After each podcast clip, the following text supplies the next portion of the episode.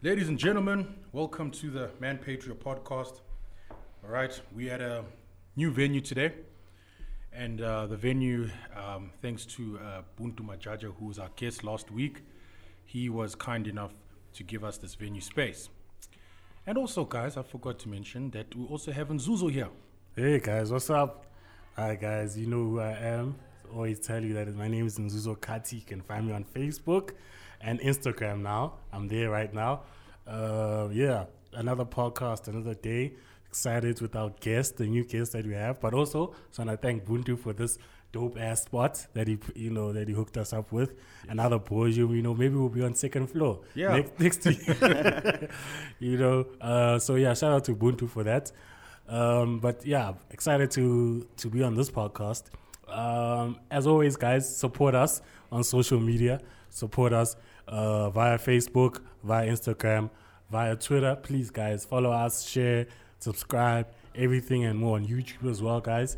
And also, most importantly, please, guys, can you become a citizen? Uh, donate to us. just four dollars, sixty rand. Please, guys, can you please donate to us? Follow us, ask us questions, become a citizen on the main page up uh, on the Patreon um, website. Just uh, click on the the tabs below on the descriptor, and then after it will take you straight to their website. So please, guys, support us. You know, this your support puts us more puts us more out there, uh, puts our voices out there, and we can actually. You know, pursue liberty and, and, and convince other people to pursue liberty rather than statism. So, with you, with your support, guys, you can actually help us a lot. But yeah, on to Dumo. Uh, who do we have today, man? Who do we have? Like, you know, we have a special guest. Yes, we do. Yeah, man. And before I introduce the guest, I just want to mention one tiny thing. We just recorded the Citizen podcast, me and Nzuzo and I. Oh, yeah. so if you want access to that, you got to support us. If you want to know more about the Citizen podcast, we'll put it in the description below. You also see it on the screen as well. Oh yeah, guys. yes. This is the content that you guys have been waiting for. for. Yes. So everywhere and every anywhere, bruh, please support us. The Citizen Podcast as well on our Patreon page. Uh, Who's our guest today? Okay, so Yeah. sorry, I was just sipping on some coffee, man. This coffee's good. Yeah, man. I mean, no, it's actually cappuccino. Sorry. Okay, is it the same thing? Yeah, yeah, yeah. No, no, it isn't. No, it isn't. Okay, let me introduce the guest. okay, guys. So today we have uh, Njabulo Shobede, right? Yeah, that's correct. Okay. Yeah. So, guys, um, this is probably one of um, the guests that I've been looking forward to having. You know, he put some good stuff on on Facebook and on YouTube and everything. So yeah, so let's you know let's just jump into this, uh, Njabulo. Who is? Thanks for coming through yeah. today. It's, uh, it's a pleasure to be here. Definitely, man. Thank you for coming through it. Um, like, who is Njabulo, firstly? Yeah. And um, yeah, just tell us how you started with this YouTube, the YouTube pages, the Facebook videos. Please tell us about Njabulo. Well, uh, Njabulo is basically, uh, I don't know how to describe myself, but uh, out of frustration with what's happening, was happening in politics, and uh, I think what I, is called probably abortion of knowledge. I think we, we tend to promote one side of the argument Yeah. and suppress anything that uh, says otherwise. So I think I got frustrated a lot, and uh, I was finding trying to find ways to push other ideas. I think I thought, uh, let me just do a few videos here and there on uh, a couple of issues, and uh, yeah, that's how I started, man. Oh, that's great. Yeah. You know, um, I, I saw your your videos um on uh, Facebook, right? And uh, Yeah. the, the one that I've seen was the minimum wage one. Yes. I really love that, and I saw the other videos, but the minimum wage one just spoke to me a lot. Yeah. lot. That hit. Yeah. Yeah, because y- y- you know, re- remember his opening phrase. What did he say again? Um, must I do it or must you do it, Njabulo? Uh, I think what does he says? Uh, if I'm taking you from zero rands uh, per month to three thousand, How's that exploitation? How is that exploitation? Yeah, I think say something like that. Yeah. I, I think that that for me was just the, the greatest punchline I've ever heard on a video like Yeah. this. Because usually what happens is um, when of videos of that nature, a guy will just sit there and tell us how the minimum wage destroys, but Yeah, you yeah. need some deep level of economics to understand where the guy's coming from. Yes, and I yeah, think and. I think the way you simplified it, sorry, I think the way you simplified it made it very very easy to understand. Yeah, yeah. So yeah, man. So tell us, you know, just summarize what what you spoke about in that video, and what the minimum wage does and why it's so detrimental. Well, uh, the, bi- the video is really about uh, the effects of minimum wage on unemployment. Mm-hmm. You know, uh, we always have these good intentions Mm-hmm. uh, to lift people out of poverty, and uh, people who make such laws, the promise is that they are gonna lift people out of poverty, but we actually usually uh, achieve the opposite. As that's the effect that minimum wage have, because Yeah. um, you know we must see labor labor as an input cost, just like raw material. Yeah. So you want less of that cost uh, to be to run a business successfully. Yeah. So the moment you prescribe how much people should pay, then you have artificially incre- increase the price. And then uh, most business cannot absorb that kind of cost. They have to Yes. shut some jobs Mhm. uh, to, for them to be sustainable, or some of them have to go out of business completely. Mm. So the video is about really the unintended effects of uh, minimum wage. Mm. So, So- I mean, with South Africa, with the, I think we are also so unionized, and uh, minimum wage is like a norm. A lot of people have accepted it as a gospel truth, Yeah. but the actual f- effect is that it actually uh, creates unemployment Yes. because it becomes difficult to find uh, new businesses who can afford the new rates and so forth. Mhm. Mm-hmm. So, Yeah. like, yeah, tell us um, the minimum wage. How, I think uh, when you talk about the fact that you know South Africa is really unionized, they think that every South every com- South African company is a JSE listed or a big company, but most businesses in South Africa are small businesses. Now, tell me, how does that minimum wage destroy small businesses, uh, particularly in low income areas like townships, informal settlements, rural areas? How devastating is that to small businesses? Yeah, that that's where the problem is because uh, usually small businesses don't have enough capital or even operational fund funds to, to carry on with their operations. So a small change in uh, input costs uh, can mean them closing uh, their doors. Mm-hmm. So it's important for uh, s- small businesses to have flexible, so flexi- some level of flexibility around minimum wage. In fact, uh, they should pay what they can afford, as far as I'm concerned, Mm-hmm. and uh, what the, that job is worth uh, to help them uh, get established. You know, uh, even big companies they try to circumvent minimum wage laws with many other ways. Uh, like uh, they'll cut down number of employees, Mm-hmm. uh, or cut down working hours while demanding more from you. Mm-hmm. Uh, so nobody wants cost. That, that, that's a bottom line. Uh, business, uh, businesses are out there to make profit. Yeah. Mm-hmm. They are not social uh, organizations. So I think we have a, a, a lot of small businesses, uh, contributors we know to job creation. Mm-hmm. So we should, by all means, uh, remove the barriers or stumbling blocks that cause them to fail. Mm-hmm. You know, if upfront now I have the, the huge wage bill, it becomes difficult to operate. You know, Mm-hmm. Mm-hmm. so that's what minimum wage does. It just, uh, you know, makes it impossible to do business. Mm-hmm. Yeah, I mean, it, it, you're actually right about that. Um, I was um, I, I was listening to Milton Friedman the other day, Yeah. and uh, he was speaking about um, the effects of the minimum wage, but on young people, because you know the you know I think what people don't want to understand is how it's viewed from the business point of view. Yeah, yeah, yeah. You know, so what he, he what he stated was um, something very interesting. He said that like um, what happens is that if you are um, running a business, Yeah. and then you you measure the value of labor. So Yeah. you know, like you got an accountant, you pay him so much. You Yeah. got a guy who cleans, you pay him so much. Yeah. And then someone comes along and says, no, you must pay a minimum wage of so much. And then you're like, yo, but I pay my accountant that money per hour.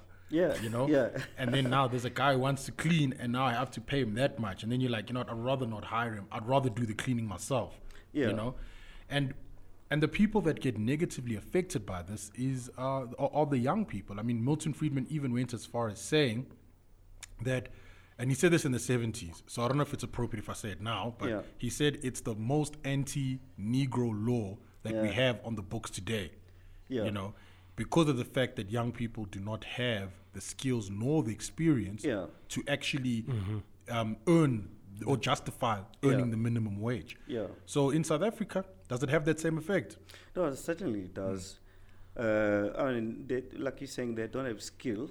Uh, and uh, usually the, you know, like in the tourism industry, people Yeah. they that's the kind of jobs that you don't really want to regulate, because anybody who probably have finished matric would be able to do it, and uh, you wanna apart from the money that he's gonna receive, he, you should have some experience, working experience, that's gonna help him to become a better person.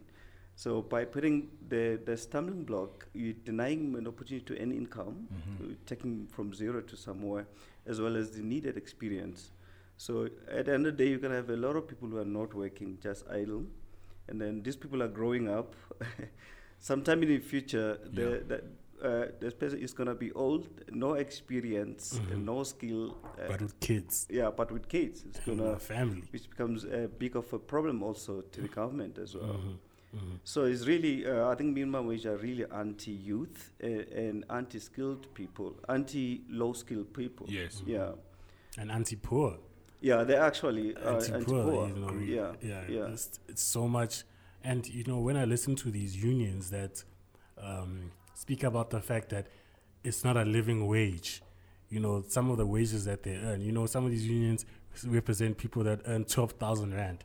Yeah. I know people with degrees that don't earn that. Yeah, yeah, Yeah. You know, so you know when I hear them talk about a living wage, I'm saying, firstly, you don't run a business, so how do you even know what a living wage is? you don't know the circumstances. Yeah. And so, what my question is, Njabulo, is why we give so much credence to what unions say in terms of such things as wage labor laws and uh, wages and stuff like that. And can't we? Why can't we give that more credence to what the person themselves, the youth, the anti, the low skilled, the no skilled, the poor say? Why we have to always have to listen to these unions? Well, I think it's a long South African problem. I think, sort of, in general, we have uh, delegated our thinking responsibility to unions and usually people in politics as well. So uh, uh, we don't want to think, we want to believe whatever people say without even scrutinizing it. So I think also it's got to do with the uh, the quality of our education. You know, some people say crazy things, and you're like, oh, this person says something so crazy, but it's got so many followers, and you just don't understand how they get that right. But uh, you know, but when you look deep and you start to analyze what they're saying, you know, that's where the unions jump in. They don't even want to discuss the issue. Uh, they want to start anything, for instance, about no minimum wage. They just switch off. Yeah. So even the discussion around that is not welcome. So people are kept in, they sort of keep, keep people in ignorance. Mhm. Yeah, so they abort any knowledge that uh, is gonna Assist dis- the country. yeah, Yes. as- or destabilize them. You Mhm. know, Take them out of business. yeah, yeah, exactly. Yeah, yeah. yeah. It's very interesting you, that you mentioned that as well, um, and also you and Nzuzo with regards to the living wage. I remember on my podcast, I think I, forgot which episode it was, but it was called "The Catastrophe of the Minimum Wage." Yeah. When I first started this, and then when they talk about the living wage, what is it? Eh, For me, like the I- said, it's just nothing more than a an emotional word Yeah. used to try and like um, get draw people emotionally to the side Yeah, of yeah. the unions. So what happens is like what I've seen happens a lot is that um, you go on the street, there's a beggar there. yeah. He's probably earning less than the minimum wage, Nothing. but you see him yeah. every day. Yeah. He's living. Yeah, All right? He's living. Okay? So if they had to use that logic, the living wage logic, then you should earn the scraps like a, a beggar. So I think, you know, for me, you know, the the the, the uh, uh, would I say the left, okay, uh, the left and people who are more left leaning and people with good intentions as well, I mean, as well, they, they tend to get drawn by the emotion. And, and I think that's also as a result of, um, of, uh, of, of lack of education, like discerning Definitely, between the yeah. facts and the, Yeah. Desperation. In yeah, some sense. because I mean, people that I spoke about this with, they're not dumb. They're not dumb people, but Yeah. they really have a compassion for the for, for poor people and low income workers. And then when you tell them what the minimum wage does, I mean, they'll be like, no, but you don't want these guys working like one rand an hour and getting exploited. But I'm just like, yeah, but who are you to say? That um, Yeah, that they what- shouldn't be earning that much because the moment you put up the minimum wage, that person will be out of a job. Yeah. you know. And what is exploitation? Like, Yes. we all exploit when you have a job. Yeah, you that's know, you're thing. working. It's not like it's a. Uh, excuse me for the injabulo. It's not like you're enjoying you know, going to your nine to five every single day. Yeah. No, You- sometimes you leave your nine to five with with a sad face or pissed off face, Yeah. and you could say to your boss, "You're exploiting me." Rah, rah, rah. Yeah. But at the end of the day, there's a payment that's coming out. There's a compensation for your Yeah. labor, and by way of that, it's like I make it. I I, I always say that the minimum wage, uh, you should compare that. When you talk about exploitation, think about what uh, is prostitutes. Is that exploitation? They just want to give their labor Yeah. To someone that's willing to pay for it. Yeah. And at the end of the day, we're all being prostituted. Mm-hmm. I'm giving my labor Yeah. so yeah. I can get some compensation Yeah. back. So what is the issue? And Yeah. like you talk about the fact, who are you to tell me what's bad for me or what's good for me? Yeah. It's only me that can decide that. Exactly. And like Njabulo was saying, we cannot outsource our thinking capacities to other people. We gotta we, we gotta think for ourselves. You gotta let people people themselves think for Yeah. themselves. And that's the problem with them uh, with this whole discussion about the poor and minimum wage and stuff like that. And like uh, and, and and and like we always say, like you know, these people are always gonna look at the conversation about minimum wage like a like taboo, Yeah. like like it's a taboo. It is a taboo. Yeah, Yeah. man. Yeah. Like it's it's it's sad, man. But like you talk about the fact that these unions like speaking to uh like like like viewing the type of conversation as a taboo where we give freedom to to Yeah. individuals themselves. We talk about also the Tito's plan, Tito's Yeah. economic plan, how they how they they they, they easily or how they how they blasted that plan Yeah. from jump from the from the jump. Yeah. Not, And- not on merit. eh? No, yes, Yeah, yeah, yeah. not on merit. He's talking about the fact Yeah. that it's back to gear. Yeah. And gear, uh, for the many uh, flaws that it had, it was where we actually grew the most. Yeah. We Yeah. actually had 6% growth. Yeah. Yeah. yeah. So I don't understand what's these guys' problems. Maybe you can enlighten me. Why, Yes. What was wrong with Tito's plan when you read it? Well, uh, there's nothing wrong with Tito's plan. I think it's very promising. I think a lot can be achieved through it. But uh, of course, with the unions, they don't argue the facts that are in the plan. What they argue is how it got to the public. So which is a different thing altogether. So, like they measure on minors, they, they measure on minor things. So nobody from the union has said what's wrong with the plan per se even from some uh, other uh, political uh, parties, but they are just blaming Tito for uh, the way he distributed this uh, proposal. So I think the plan is good. Uh, promotes competition, which is needed. Uh, it's also seek to unbundle Eskom in a way. And uh, it also talk about education, uh, which is very important for future sustainability. It- It's saying the right things. I mean, if you uh, uh, implement really what is on the plan, I think we will have much better prospects. Yeah. So there's a lot of things that are mentioned. I think m- some of them or most of them are not new. It's just we haven't really implemented them. Yeah. I, I think with the Eskom one, which I found to be the, the best one, um, the best part of the plan, uh, it was killed yesterday. Was it yesterday or the day before? Um, Ramaphosa was saying that they're not going to sell parts of Eskom because apparently they need to fight climate change. climate change. And they also had to, um, they want to, Eskom to be, um, I don't know, some leader in making energy available to more uh, people in South Africa. And this is the, the, the foolishness that that people don't get. And they listen to Ramaphosa and they're like, yeah, yeah, that's great. I'm like, guys, Eskom has been around for how long? You know, there are places that don't have electricity right now. Yeah, yeah, there Right. is, Yeah. Yes. I guarantee you, some places will have high speed internet before they have electricity. Because of the fact that, um, be, be- because the private companies have, have interest, you Yeah. know, and they have in, and they have incentives, and they can make the, put the, the money in to actually get Yeah. you know fiber internet or whatever readily available. And I've seen in the rural areas, people have um, smartphones and whatever. If they can just get a 4G tower, Yeah, they're that's good to go. need, yeah. Mhm. Yeah, that's the thing. Uh, uh, that was really confusing. I thought he was in alignment with the Tito's plan, but I think he's. a political thing or political grandstanding. I don't know really what to call it. Yeah. Um, but uh, coming back to Tito's plan, I think even the power station, I think he seemed to hint to the fact that they shouldn't sell power stations. They should limit uh, some privatization of Eskom to some specific things. I mean, we don't want monopoly at all. So, Yeah. they, w- I mean, while you have the engine open, you might as well fix uh, the oil filter and fix everything that is wrong with it. Mhm. Uh, I think at the end of the day, what should be achieved with Eskom is for the user to have an ultimate choice where they're buying electricity from. Yeah.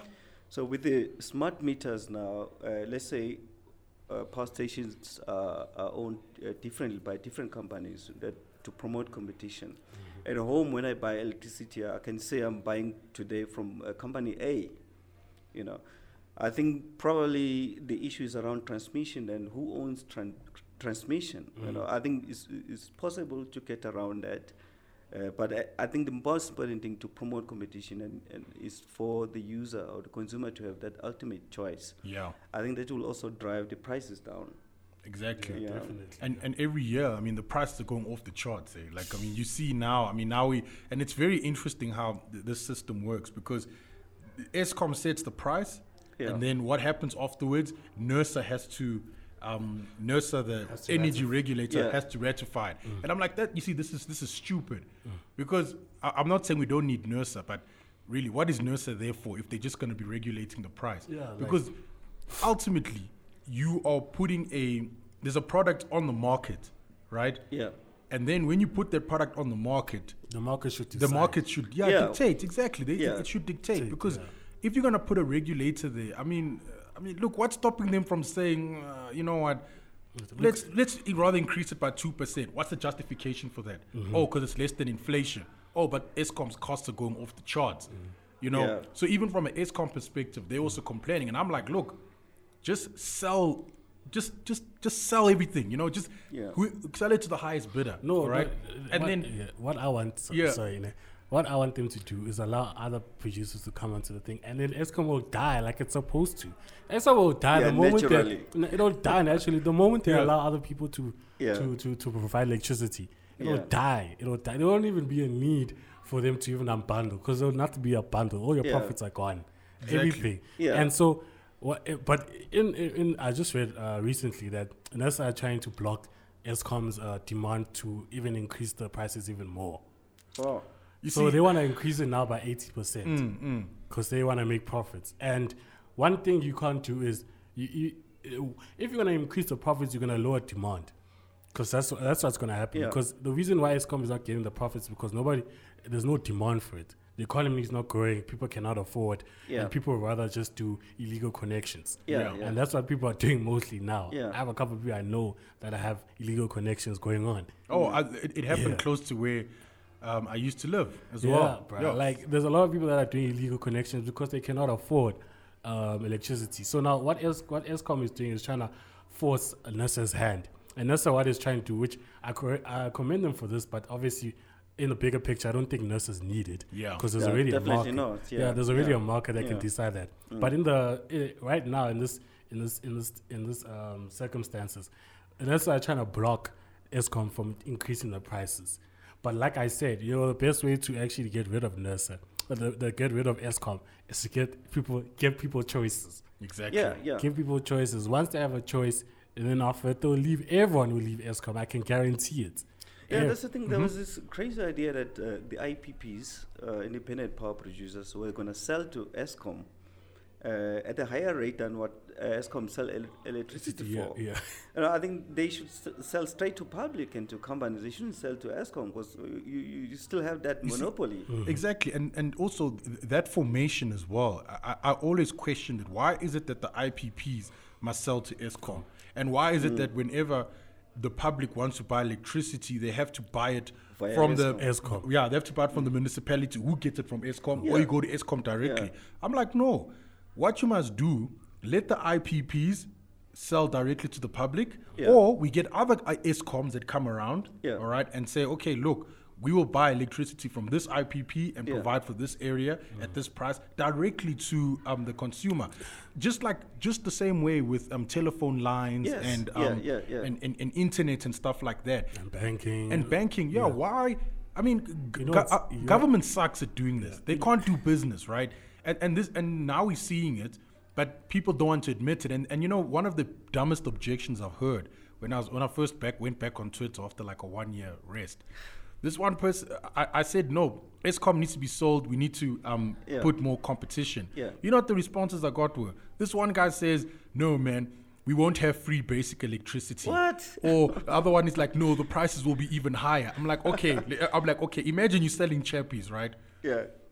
And there's five competitors. Oh no, there's a lot of competitors, and you sell your chappies for hundred rand per chappie. Yeah. And the next guy selling it for one rand. Who are you gonna go to? You're gonna go to the guy for one rand. Yeah, yeah, yeah. So now, so I'm like, exactly. The the private organizations can use free basic electricity as a as a value proposition Yes, to sell yeah. their products, mm, mm, mm. and they don't understand that. And the problem is that we, you know, the education. I don't know if it's the education system or if it's just ignorance.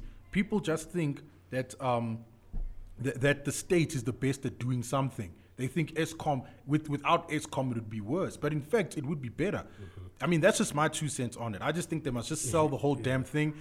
Sell it. Okay, obviously, don't sell it to an ANC cadre. I mean, I don't know. Like, Well, no, it Even to China, even sell it need to China. You- no, no, no. You don't even need to sell it.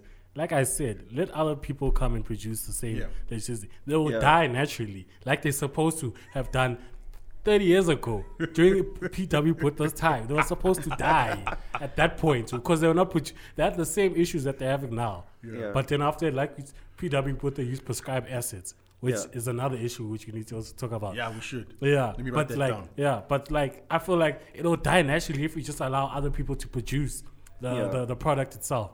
Like, have you when we were talking about the IPPs put- uh, giving power to uh, Eskom this week? Um, Jabu Mabuza, the CEO, asked the IPPs, "Please, can you lower prices down?" Oh, yeah. I'm like, what incentive do they have to lower the prices down? Because you're the one who's paying the prices. You're the one who's paying the prices. Why, why, why would they want to lower the price? Because you're still gonna have to pay. You're gonna still have to pay them the price. Yeah, yeah, why yeah. would they? You rather just have them produce it and you compete with them. But these Mm-hmm. niggas are still thinking that s- being a heartfelt, you know, the the, the, the, the person inside the IPPs. The person, the CEOs, Yeah. will think inside with their hearts and think of South Africans. and think that South Africans, you know, they'll think that, you know, South Africans need cheaper prices and so the price can just come down naturally. Like, no, like the thinking behind this, it's just, it's ludicrous. ignorant, ignorant. So, Yeah. Jabulo, what's your plan for Eskom? Let's say we put you as the king of South Africa with all powers, at, um, with all powers to you. What would you do with Eskom, and how what, how will it assist? Uh, of course, the, I think the answer today is to sell it, but uh, in such a way that it promotes competition. Uh, I, think I wouldn't sell it as a bulk, as it is now. I'll probably sell it in by power station generation stations, which contribute to the smart uh, grid. Uh, but the ultimate purpose is for the, the consumer to have the ultimate choice. So you know they, we have so many uh, uh, uh, generation stations throughout the country. Need to sell. I think that need to be sell, sold uh, individually. Yes. So we have a lot of company, companies competing to contribute to the grid uh, based on the consumer demand. So that will lower. Uh, I think it will force the prices down because uh, even the tariffs that we are paying now, I think they are way more than what we should be paying.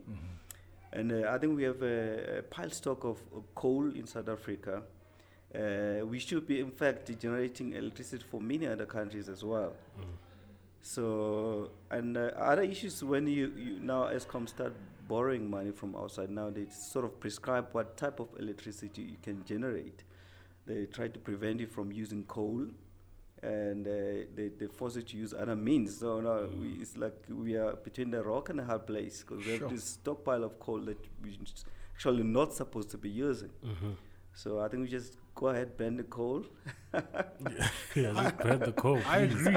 I mean, I, I I agree with that. Look, you know, burn the coal. I'm not burn it as in burn it to use it, right? Because uh, I just think that, like, I mean, I know there's this whole environmental thing about, um, you know, if you use uh, fossil fuels, you know, the CO2 temperatures go up and everything like that.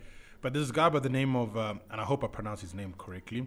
Uh, I think it's Bjorn Lomborg, right? Yeah. Danish uh, writer. He wrote this the book called The Skeptical. Uh, what is it? Skeptical Environmentalist, and he was talking about how we should actually allow countries to develop.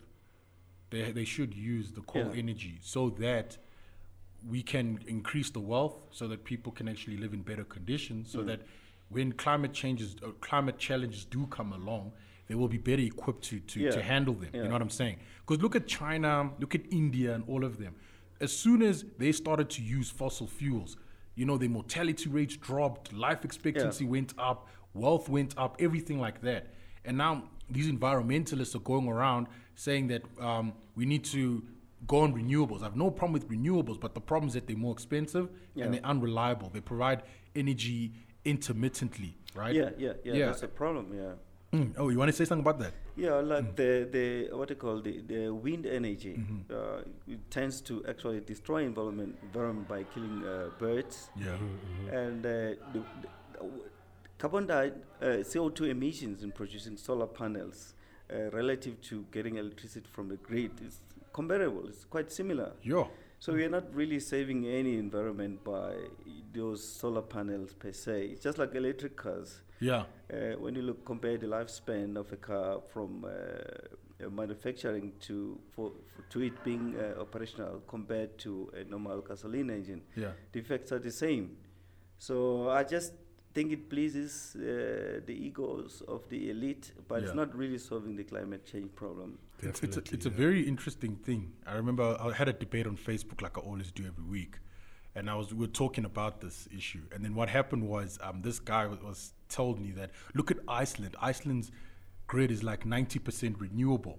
But then when you look at where most of that renewable energy comes from, it actually comes from that geothermal heat, right? Oh. But then for you to have geothermal energy, you need to be in a geological hotspot. Yeah, yeah, yeah. and yeah. and those f- places are f- few and far between in the world. Yeah, yeah. And then now to use Iceland as an example is, is it's a, it's very unfair because How because does geothermal? Uh, how does that work? so okay geograph okay so guys if you um let me put it to you this way if you are a meteorologist or if you know geography and what what Yeah. I'm gonna I'm gonna try my hand at explaining this um, but I remember I read about this so what happens is there are places where the Earth's crust is close to the surface Oh, yeah, all right yeah. and then what happens is the steam from underground actually shoots up into the oh, air yes, yeah. so what, the, what so what the, the, the, the, the these Icelandic people did, which was very smart, they saw that there were, that was energy.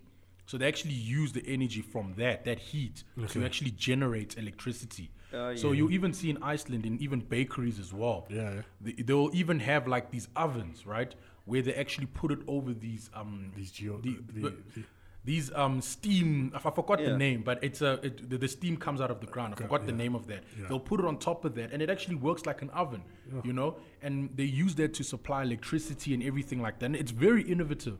And you know what? If we had that in South Africa, I would definitely use that.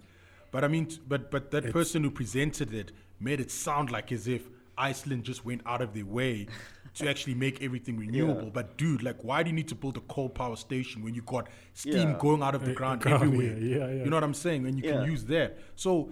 The- So, so it's it's it's rare. Uh, there's it's few countries that can have that. yeah, like I mean, it's it's it's it's close to volcanically active places, like Okay. Oh, yeah. like like Hawaii, for Hawaii, example, okay, and what okay, okay. But Iceland, they just didn't like the perfect spot on Earth to to use To that. use that. And yeah, and big ups to Iceland, right?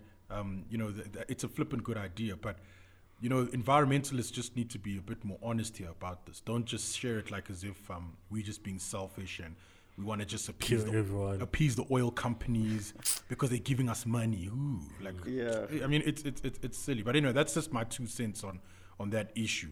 Is there anything else that you guys You want to add on? yeah.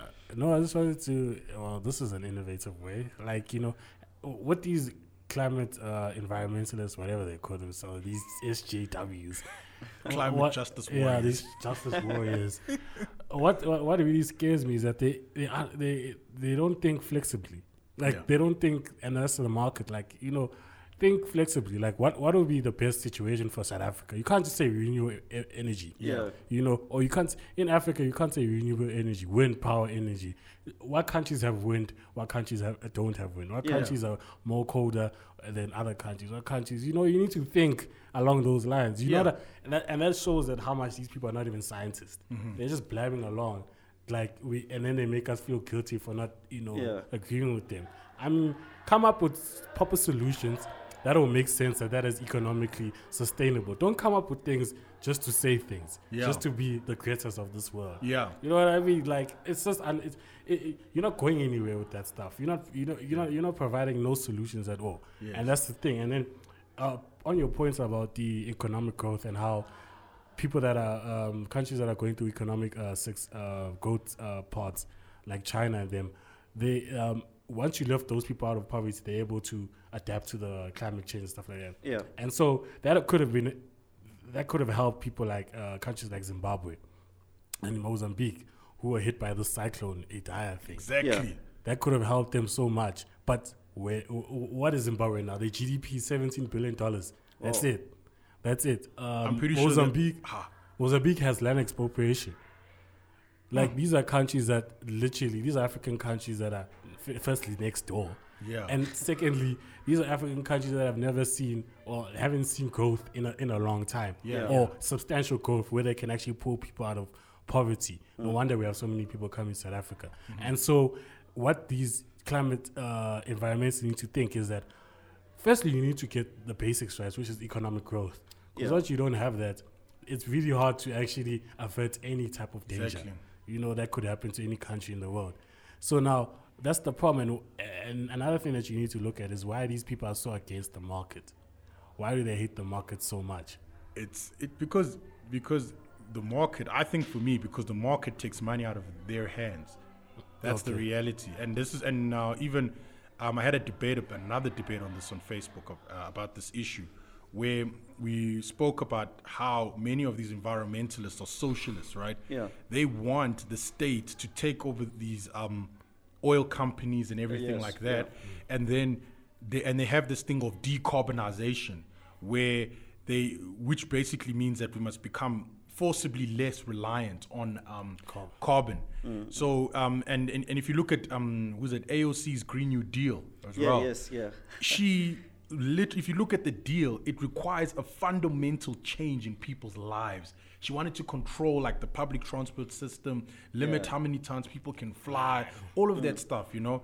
And and it's just like this whole totalitarian socialist movement. And there was this other author i forgot his name but i think he's south african. I don't know. He could be i don't know. But um, he wrote about this and he even said there has to be an alliance between socialists and environmentalists. He calls this the green red alliance. so th- th- if this guy is listening to it, he knows who he is, right? Yeah. So and he was saying that there should be social ownership of renewable energies, which is in, in, in my when I the way I interpret it, it means um, state ownership of these things. Yeah. So the state must control these companies Yeah, yeah. so that the environment can be saved. Because right now, if you don't do anything, any it, it's going to be so bad, everyone's going to die and everything like that, and uh, we're all going to be like the day, you know, that movie like the day of the tomorrow, like Yeah. everything just goes crazy, and and this is the problem. They don't like it when people think for themselves and they think Yeah. they've been sent by God to do it. Yeah, and yeah, yeah. th- that just pisses me off, man. Yeah, that's a problem. Uh, uh, you must look at the amount of politics there's in, in th- this whole uh, climate change thing. Uh, I think there's not enough science behind it. That's why they need politics to propagate it in a way. Uh, I- I think the whole thing is just a fraud because you know uh, other ideas, other scientists who say otherwise, they don't get uh, any uh, any airtime on clout at media or Yeah. at all. Um, when you look at uh, the papers that they refer to, Yeah. and uh, the conferences that they've had, they sort of selectively choose scientists who already agree with this concept of cli- climate change. Yeah. So they, they, they uh, really don't want anyone to oppose them from upfront. Mm-hmm. You know, the people say, then, then they come with a statement that says 90% of scientists agree with Yeah. this. But been, those people have been carefully selected because they already agree with the idea. Yeah. So it's not sci- science, it's really politics. Yeah. And science, science doesn't have a, uh, a consensus. There's people that think differently. Exactly. Yeah, They yeah. It's like econ- economists. They think differently to how the economy can can really thrive.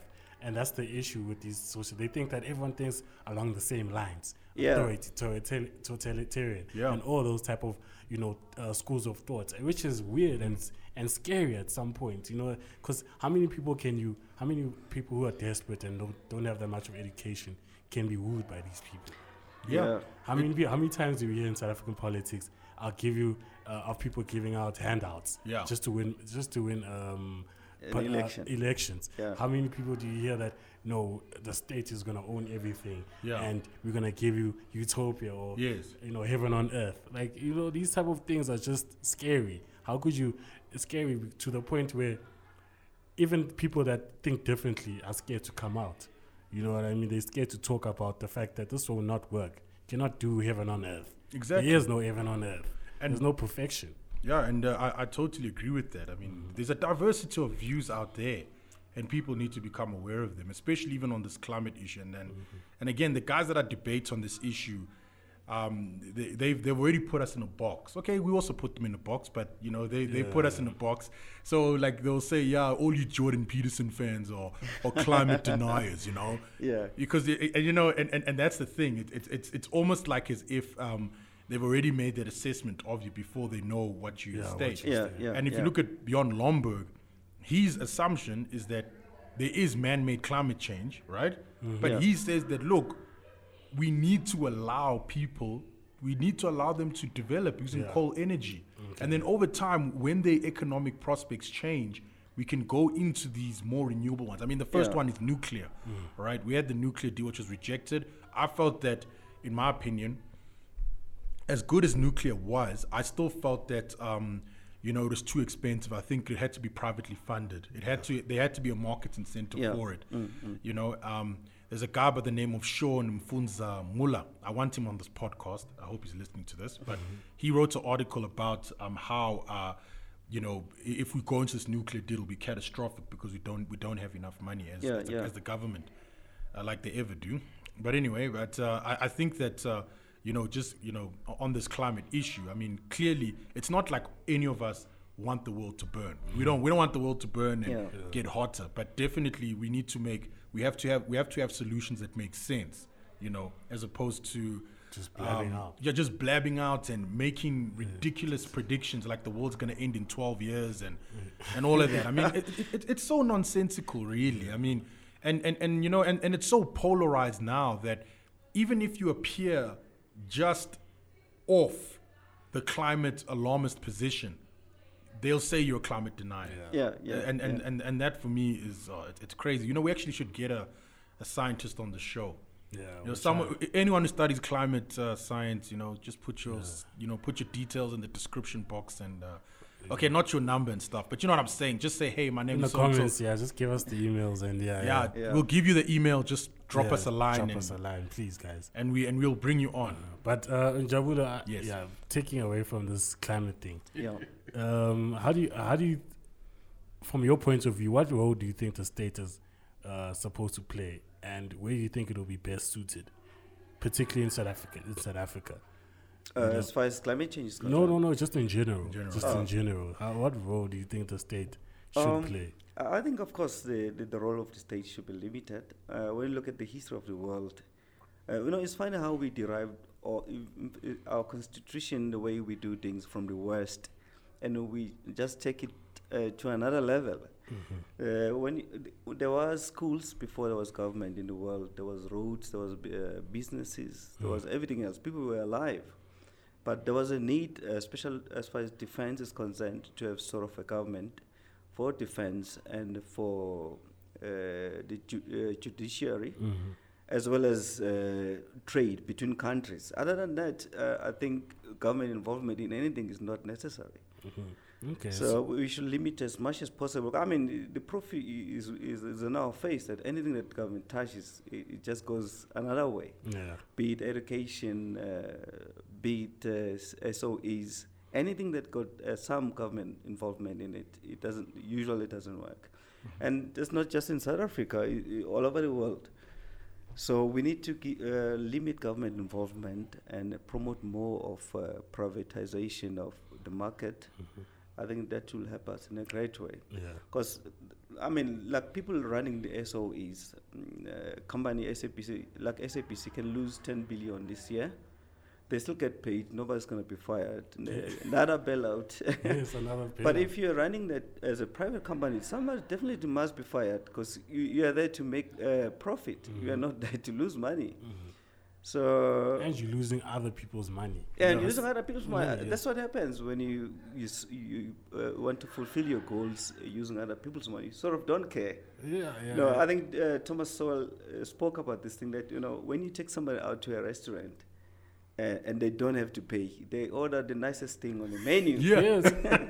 and then uh, yeah. when you now imagine I'm taking you out now. yeah. I want to impress you. Yeah. Imagine now I'm using uh, somebody else's money. Yeah. Imagine what it's gonna be. Because I'll go uh, all the way try to impress you because I'm not paying for it. Yeah, yeah, yeah. So that, that's what's happening. We're doing a lot of things to buy votes from people uh, to maintain our political political position because we are not paying for it. So I think more privatization. You know, whenever you talk about that, people say, no, these are strategic assets. I'm like, what is strategic about SAA? I mean, Yeah. there's so many other airlines. Exactly. And then that's where the people stop because they've been told it's strategic. But how is Yeah. it strategic? Yeah, how? I What- mean, how, how much money must you lose? Uh, uh, will it still be uh, strategic if you lost one trillion uh, rent uh, per year? Yeah, Is it at what cost? dude. Tha- that's why the problem is. Anything that's got government is because people who are there don't lose anything by it not performing. Exactly. They still get bonuses. I know. I know the companies, uh, SOEs, who get like three bonuses a year. Whoa. Yo, For what? for what? let's get another bailout, guys. Get another bailout, you get another bonus. Bonus. Come Woo-hoo. on, Come on, let's do it. yeah, it's crazy. Increase the Uh, cost. Let's go. And uh, that money could be used to improve other things like uh, education Education, yeah. and and many other like uh, healthcare. You know, Mhm, mhm. Uh, there's no need like keeping SABC uh, with the government. Of course, I think they want to have some control in media so they can push their ideas. Right. But I don't think the cost uh, is justifiable.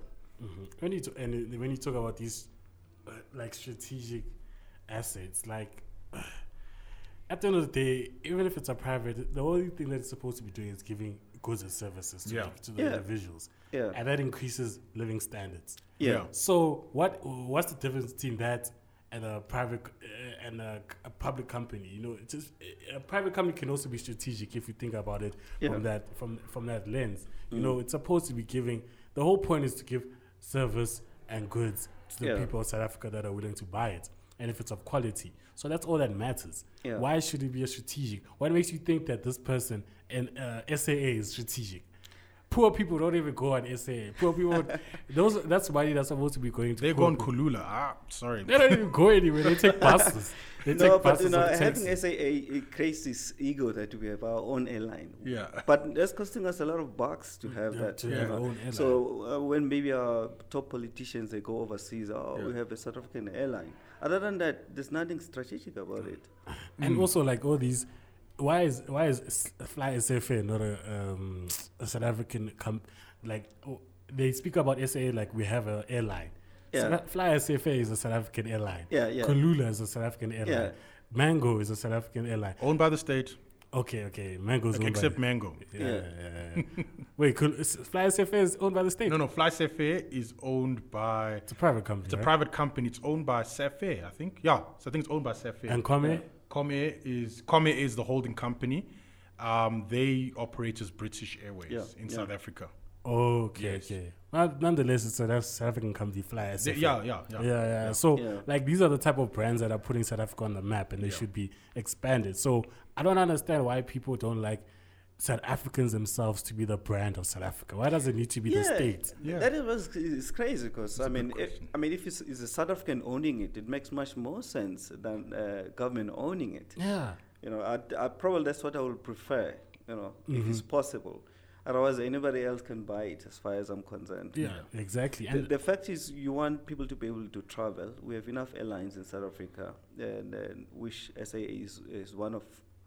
So there's nothing really strategic about them. Mhm, mhm. and other other comp- and other companies Yeah. as well, SOEs. I mean, well, you could say something about the post office, but Ah, no, the post office, no. You, you can remove it. I mean, like you we have can, Takealot, we have it, uh, Exactly. Amazon. You Takealot can take that capacity Yeah, easily. yeah, easily. Yeah. And, then, and, and at least uh, um, and at least at that point, I mean, you'll get better service, you know, because yo, post office, you walk in there and uh, My goodness. yo, guys are chilling. Yo, guys Like, on their phone. Where are they chilling? Oh, what's up? And like, you know, the worst thing is that like even when you want to renew your license there and everything, oh my goodness, oh, it, it's such a bad experience, you know. Dude, any, any when you go to any government-owned entity, whether it's department or and a company, it's just like, You don't want to go. yeah, you know what? You feel sad as a South Yeah. African, right? You feel yo, like home affairs, bro. Who wants to go to home affairs? You get better Whoa. service from the guy who actually wants to take photos outside. You get better service Yes. from him, From from, the department. Then from the department, the department doesn't even want to take photos. That's all. and the guy's like, hey, photo. I mean, they sit you down. They ask you, hey, how are you doing? Dude, what, yeah. what, what? Can you just stand it's here? a pleasant, it's a pleasant experience Exactly. compared to you know. And he's got some, it's a small setup, just a sh- like Zank. And then then Alfred, his camera, and he's like, you know, Yeah. and a happy face, a smiling Yeah. face. Yeah. It's like, here's a picture, man.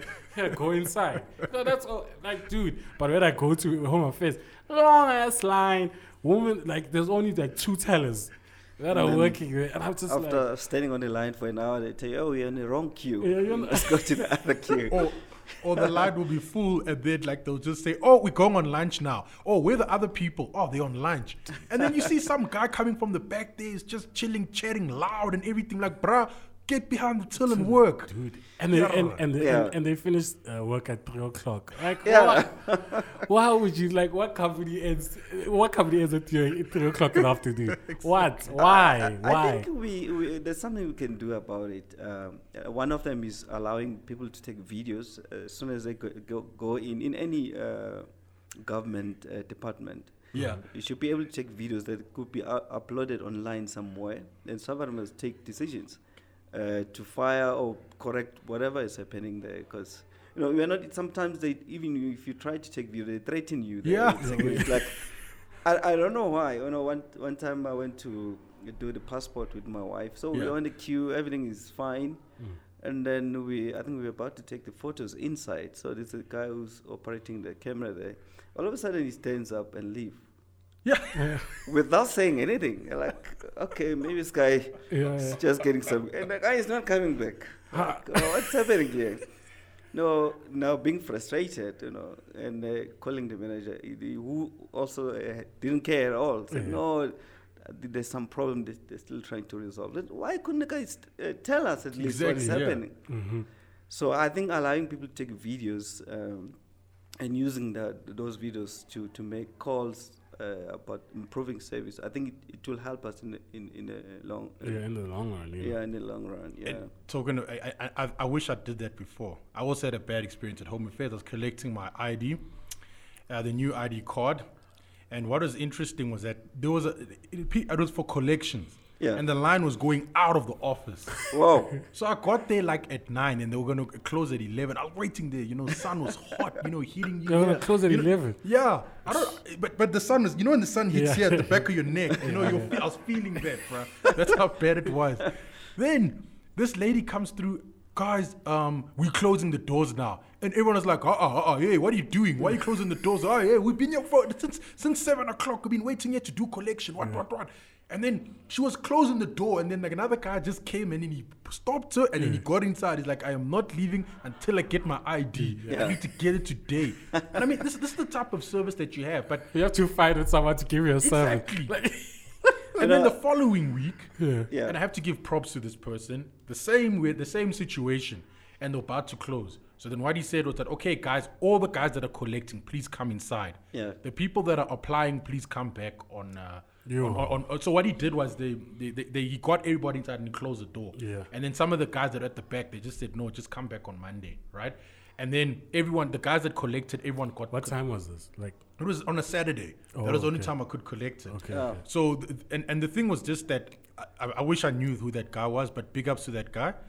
But you know what I'm trying to say? Like, it, Like you know, but that's the thing. Like, Please. yeah, like just do your job. Yeah. you know what I mean. Like I, I mm. had the same situation, but when I was at court, Oh. and um, dude, it was like a f- it was the day before a public holiday, oh. and they always tell you never go to court on the day before public holiday. yeah, that's not a good idea. These niggas close at 11 a.m., bruh.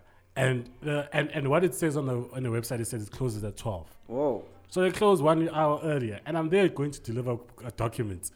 Then I see nobody at those at those teller at the at the cash Yeah. the cashier, and I'm just like, "Where's everyone else?" And they're like, "No, just go upstairs and go into the office and hand it in there."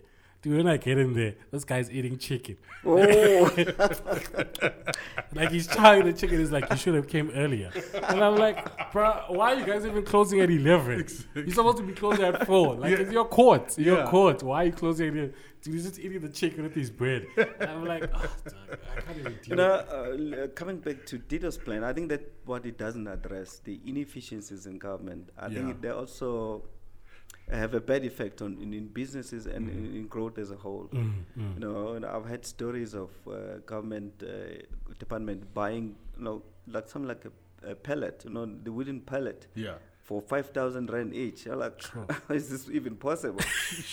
but you know, there's a lot of uh, that kind of thing uh, that has happened in government. A lot of inefficiencies and a lot of also manual processing. Mm. And corruption. Yeah, which makes it more difficult for government to make any savings or just business to operate. now, imagine if you are running a business, you have to go somewhere and wait for your license. It takes days. I don't know why you have to Yeah, take- to yeah. take weeks or days. There's a lot of those things. Or uh, those uh, municipalities where um, electricity will be off for like a week or two. Yeah, yeah, Like, bruh, like how is someone supposed to operate under those conditions? yeah. Like, and the thing is that what's even scary is that they don't care. It's like you don't want to care for your citizens. Like you don't want to make your citizens' life much more easier. You want to make it more difficult. And when we complain, you tell us that we're being bougie. You or know- being pri- privileged. I, I was uh, I, I used to stay in, in, in Pinetown before I moved back to Pretoria. Mm. Uh, they were busy with the upgrade of some road, uh, main road in, in Pinetown. So there was a, a couple of shops in a shopping complex. Uh, one shop was uh, doing swimming pools, maintenance, and selling uh, you know, spares.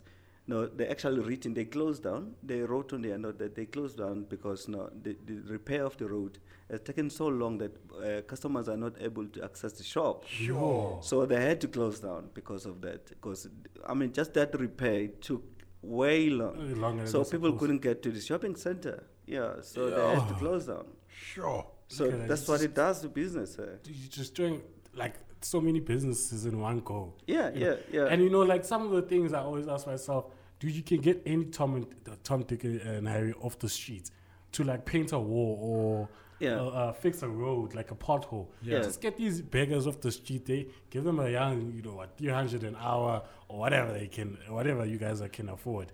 And Yeah. then just say, just paint this this wall, just fix this road. This is what you must do. Like simple things that these niggas don't want to do. They have to give Yeah. out a tender just to do that. Like, bro, why? Well, And, then, no, and that- that company must have like 70% black Black- owned, black and- owned, and they must have a certificate and all of that. That, that's why the biggest problem is because now the tender process, uh, just let's say a tender is worth uh, one million.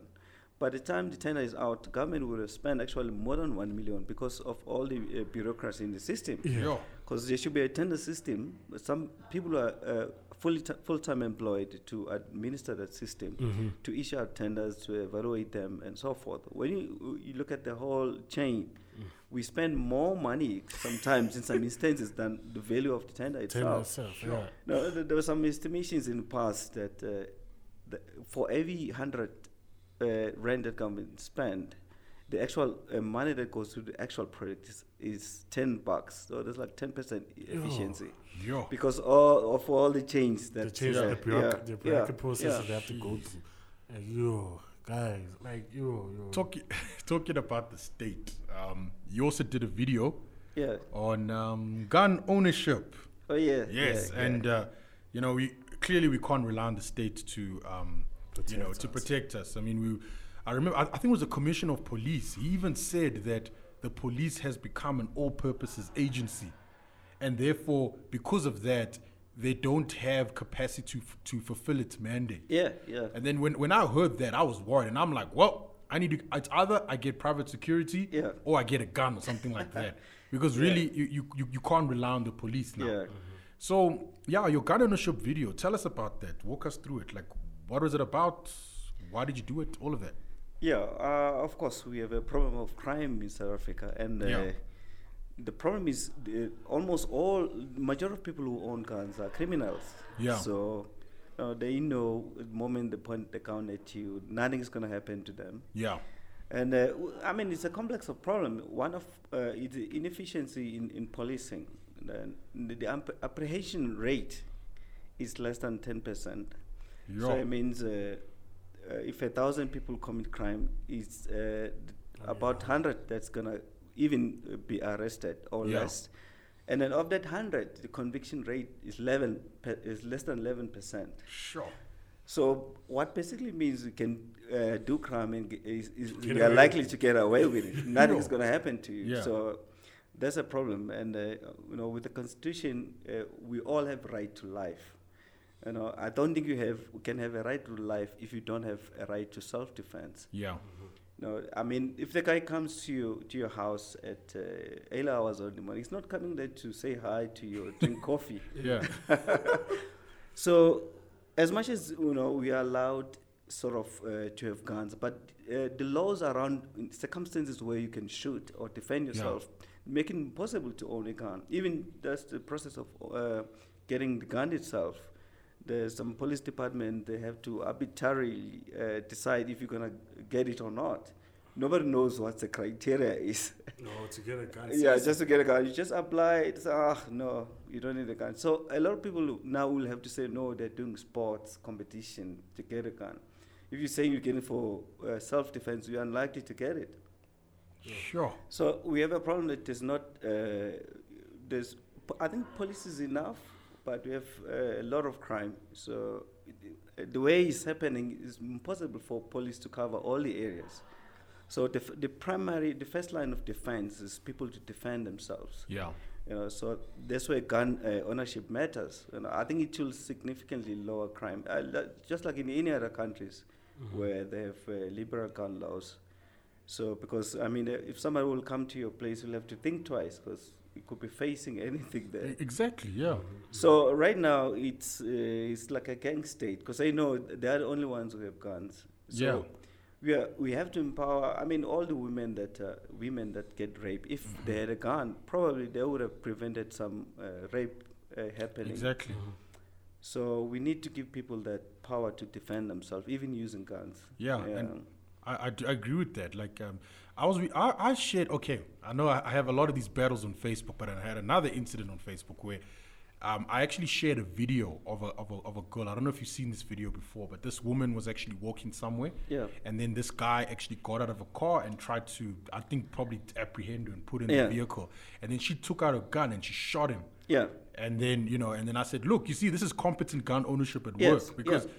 let's say she didn't have a weapon, would have been another missing woman alert. Yeah. And then you find, and chances are, usually in those situations, the woman gets killed, and then you're going to have another gender based violence march. Yeah, yeah, You yeah, know? yeah. And, and, and again, this is not to criticize the people that do the march. I mean, they have good intentions and, Yeah. you know, they, they're justified in doing the march. But the, the problem is that even when they, they, they when, we, when we suggest solutions, they don't want people to own a weapon. I, I remember Big Daddy Liberty, uh, Sihle Ngobese, he even Yeah, went yeah. out to Cape Town Yeah. and he supported the march and he asked these ladies, how about people owning guns? And a lot of people were like, yeah, it's actually a good idea. Yeah.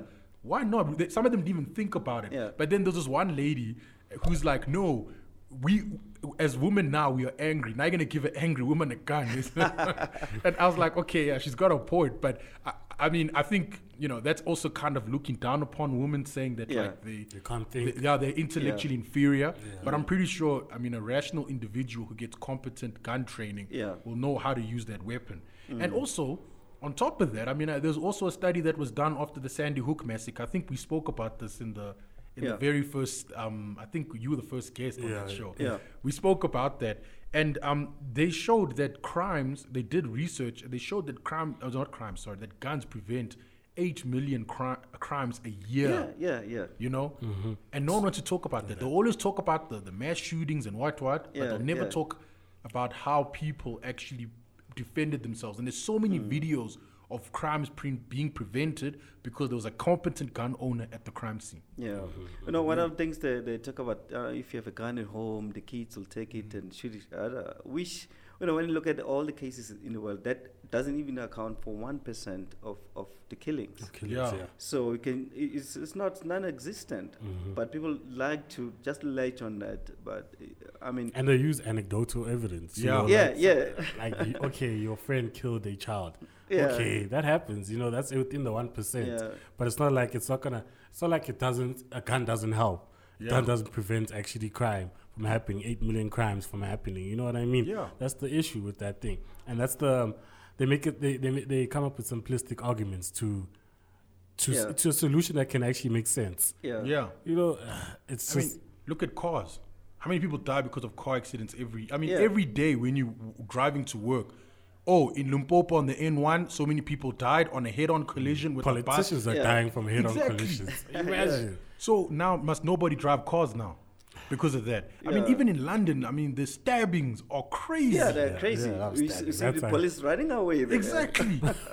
it's crazy. you know, and, and and if those guys and if those guys could own a weapon, none of this would have happened. But the the problem is they latch onto the situation where someone uses a weapon for mm. something bad, and then they say, okay, now nobody must own it, which is crazy. I mean, people flip and speed and go 300 k's on the highway.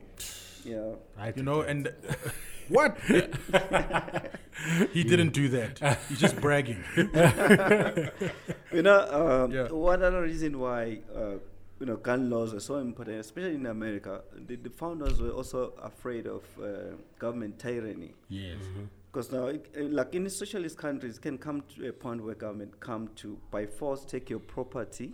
So people have to be able to defend themselves Themselves, from the government. That was one of the reasons why they were so pro-gun. Because they, they, when you look at the whole uh, Constitution of America, was intention was to limit the power of government. Government. Yeah. And that's the whole And, point of a uh, constitution. Yeah, and to give the power to the people, even means defending themselves from the government. Mhm. And you see that a lot in Africa. These dictators, these military dictators, Yeah. come with guns, their armies, and just terrorize and suppress and oppress the, the, the population at large. And now that's uh, now they they forced to live in a socialist society. One thing I'm happy is that South African has South Africa has like three million gun owners, right? Yeah. just over 3 million gun owners. And, you know, just in that shows that, you know, people actually have power in their hands. Yeah. You know, once, when the government, once you, once the government does that, I don't even think you can call it a government. I think you can just, uh, it's a, it's a, it's guerrilla warfare. Yeah. Like, I mean, it's your property, and they're coming to your To your- property to take it away from you by force. Yeah. That's crazy. You you should be able to defend yourself. like, if they like do that. I, I don't, I don't remember if you saw that uh, protest where in Zimbabwe when they were having a protest recently, and uh, police services were just beating the, the crap out Yeah, of yeah. out of protesters. That's what happens. Bruh, and I'm just like, bro, it's the human right to protest and just beating the crap out of them on live TV. I was like, those are what, that's one of the main reasons why Zimbabwe will never make it. Yeah. Yeah. This is one of, or never make it under Emmerson. Eh, You can't just do that, dog. You can't just deny people their basic human rights and beat them into, into, on top of that. Yeah. And and that's that's another reason why people need gun uh, to Yeah. own guns, just to Well, no. protect themselves from arbitrary governments. Yeah, and the, the the shops that are actually selling guns, it seems like there's too much regulation there. They just sort of, we hardly see them. Yeah. Mm-hmm. So I mean, a, a, a, just a normal nine millimeter could spend up to ten thousand. What? I think, I'm No. telling you. so that's why that's what also discourages gun ownership because it becomes so expensive, Expensive, yeah. because it's sort of as monopolized and too much. co- There's too much government control on it. Mm-hmm. So we need to find ways of uh, have, giving people better access to guns at uh, cheaper prices, so that we can encourage them getting. it. I think this is really, really, really important. And you know, one thing that um, a lot of people who are I wouldn't say anti-gun, but like uh, you know, um, Ah, they, they're not comfortable, about guns. skeptical Yeah, about guns. They- what they they have this idea that if if um, you go to a gun, if we make guns readily available at the shops, then therefore anyone can just buy it. And I'm like, no. I mean, what you can you need a license, right? yeah, you know, and then once you get the license, you can buy. And they think that there'll be more criminality. And I'm like, no, think about it. Where do the criminals get their guns from? Do they actually go to the gun shop and buy them? Where do they? They get it from the police Yeah. office, the Yeah, corrupt police officers, black market deals, Yeah, um, yeah. where they sh- do illegal shipments and everything, and then SARS just looks over it with a blind eye. Well, most of They don't the check most of the guns found in the Cape Flats and in Cape Town in general are from a police uh, police licensed guns. you see, So, so yeah, police so, sell those guns to, to, to criminals and gang members in Cape Town. so if and, and again, and now if you are limiting the citizens' ownership of You create a black market.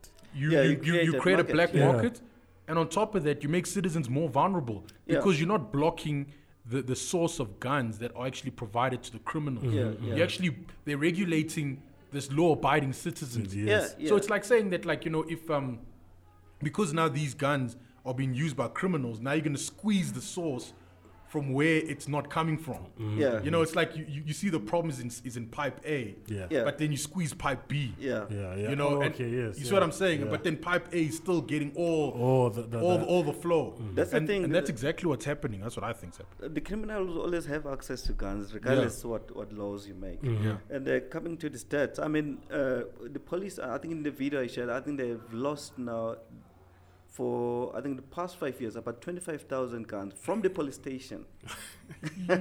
Lost. So, lost. yeah, it's lost. lost. so th- that, that's a problem. eh? Yo. If you want to empower the people, then they should have also power to protect themselves. Exactly. I mean, uh, just think about it. People who try to make these laws, they have 24-hour bodyguards. Mhm. Like, no, why do you need bodyguards if yeah. you think guns is not a, it's not a yeah. good thing? In fact, And the like- bodyguards have guns. And Yeah. yes, and what's scary, even scary about these these politicians is that they they don't want us to protect themse- ourselves, but they still take the budget for for the police Yeah. and give it to the politicians for their VIP protection. Imagine that. and I'm just like, yo, you guys are really, you guys don't give a fuck about us. yeah, it's, really- it's, it's, it's classic hypocrisy. you know, you- dude, these niggas will have like one politician will have like 84 poli- uh, bodyguards. Yeah. that's assigned to them. 84. 84, and they'll have a couple each day, so they'll just uh, They'll say, rotate. they'll say it's job creation. Okay. dog. And I'm like, bro, that's why you that's why you see police uh police police stations with security at them. and I'm just like, wow, bro. Even the police need uh, security. This is unbelievable, That's bro. It's crazy. It's crazy, man. It's crazy. I can't believe it. So yeah, co- competent gun ownership is required in these situations. Look, I'm not a fan. Not that I'm not a fan, but I don't. Um, this is why I, I think the government is needed to protect us Yeah. because I feel like why why should I be walking around in the streets in in, in, in any street like for example in Yeah. town and feeling unsecure you know what I mean? Yeah. like like someone's gonna check my shit. Like I should I should be feeling like that's that should be the last thing on my mind. Yeah, yeah. and uh, but in a situation such as South Africa you you have no choice. You have no choice. I don't think people should be in a in a in a in a better place. I don't think people should be having guns. If there's a uh, good police force why you need a gun? There's a police force right there. Yeah. but um, in situations such as South Africa, you need to look at the, the last resort is getting a gun. yeah. Because the only way yeah. to survive. I, I, I can imagine if Mpiake was here, what, how would you respond to that? You would say, That's why we don't need government. it's, it's, no, he's, he's gonna say, okay, you, you have a strong police force in the government, mm. and then when the when the state wants something from you, they're gonna use that same police Oh, Yeah, yeah. yeah. on you. So therefore, you need a gun regardless. Yeah. yeah, that's what actually happened. I, I in can, I can, I, yeah. So Mpiake, if you're watching this, yeah. So yeah, yeah, yeah. So I'm I'm, I'm Mpiake in spirit, I guess. Mm-hmm. um, yeah, just talking, yeah, talk, talking about that, right? I just wa- I wanted to also mention that a lot of people put a lot of trust in the state as Yeah, well, yeah. and uh, they don't see how that power that the state has can be used against them. Yeah, yeah. And uh, it, it's it's it, and I'm glad you actually mentioned that thing about the United States because. Um, they were trying to show that look, yes, the government has power, but we also need to give power to people as Yeah, well yeah. to balance it out. So I think, yeah, I think personally, that's uh, for me is a. That's why I say we need guns. I mean, I don't have a gun, but hey, man, uh, if push comes to shove, hey, like you know, I, I'm gonna have to get one, and I, and that's why I I need that option available. But I mean, just from your perspective, really, what do you have to say about people? uh, What do you have to say to people who um, put a lot of trust in the state and don't really see how the power the power of the state can be used against them? What do you have to say to those guys? Yeah, I, I think uh, a lot of people have mentioned the fact that a, a lot of people depend on government as if they're the source of sol- a solution Yeah. or some solution, but the government usually is actually the problem Yeah. or source of the problem. Uh, I think with the South African pol- uh, politics, uh, looking at the past, uh, there's always been this push for collectivism that Mhm. government must administer. Uh, I think because of our past. But when you look at all the cases, uh, like the case of the economy now, all the problem with the Guptas, in all those cases, the government has been the problem actually. Yeah.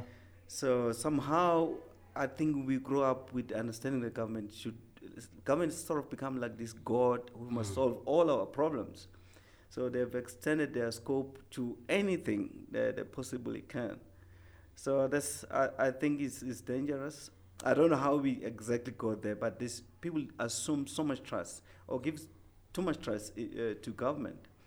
I think is very dangerous. Uh, And government for the last century or so or more has been a source of South African problems. yeah, know. yeah, yes, yeah. British colonialism, Yeah. apartheid, and now ANC.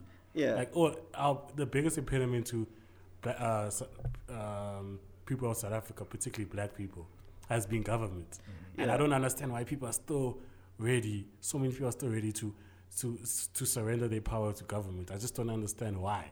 Why is such? What's this love for government? Why do you think that government can make your life better, than better than you can make your own life better? And that's and that's it's just scary because you're essentially replaying the many horrors of the past. Mm-hmm. Right Yeah. now, we've seen too many things happen that the ANC government has committed. You know, and you could put that on on, on par with what apartheid did yeah, you could put it on par with what uh, colonialism did. Mm-hmm. And sure, go- sure, government is black, but it doesn't mean that government cannot do bad. Yeah. yeah, yeah, yeah. Yeah, that's the thing. That's the thing that I have an issue with. Like, just because the government is black, they have some sort of you know in um, inherent ability to be to be good to people. Yeah, yeah, And it's just it's just poor thinking, you know, poor Yeah. reasoning, dog. Like you should the only person that should have more power than yourself is is God. If you- Definitely, yeah. you know, that's the only power or nature. Exactly. Or Yeah. nature. Or nature even. But Yeah, like definitely. never someone another human being over your life. Yeah. That should never be the case, man. Agreed. hmm Agreed. yeah. All right, man. Um, let's move on to another topic. Um, this is a quite an interesting one. The topic, the topic of immigration. So this has been a hot topic over the past few Yeah. weeks. We saw what happened, um, you know, like with the protests and Yeah. uh, even uh, what is it? I think was it was it Newzroom Afrika as well. There was that other guy, I forgot his name, where he was talking about uh, how the foreigners are, you know, like are bad and everything and whatever and whatever.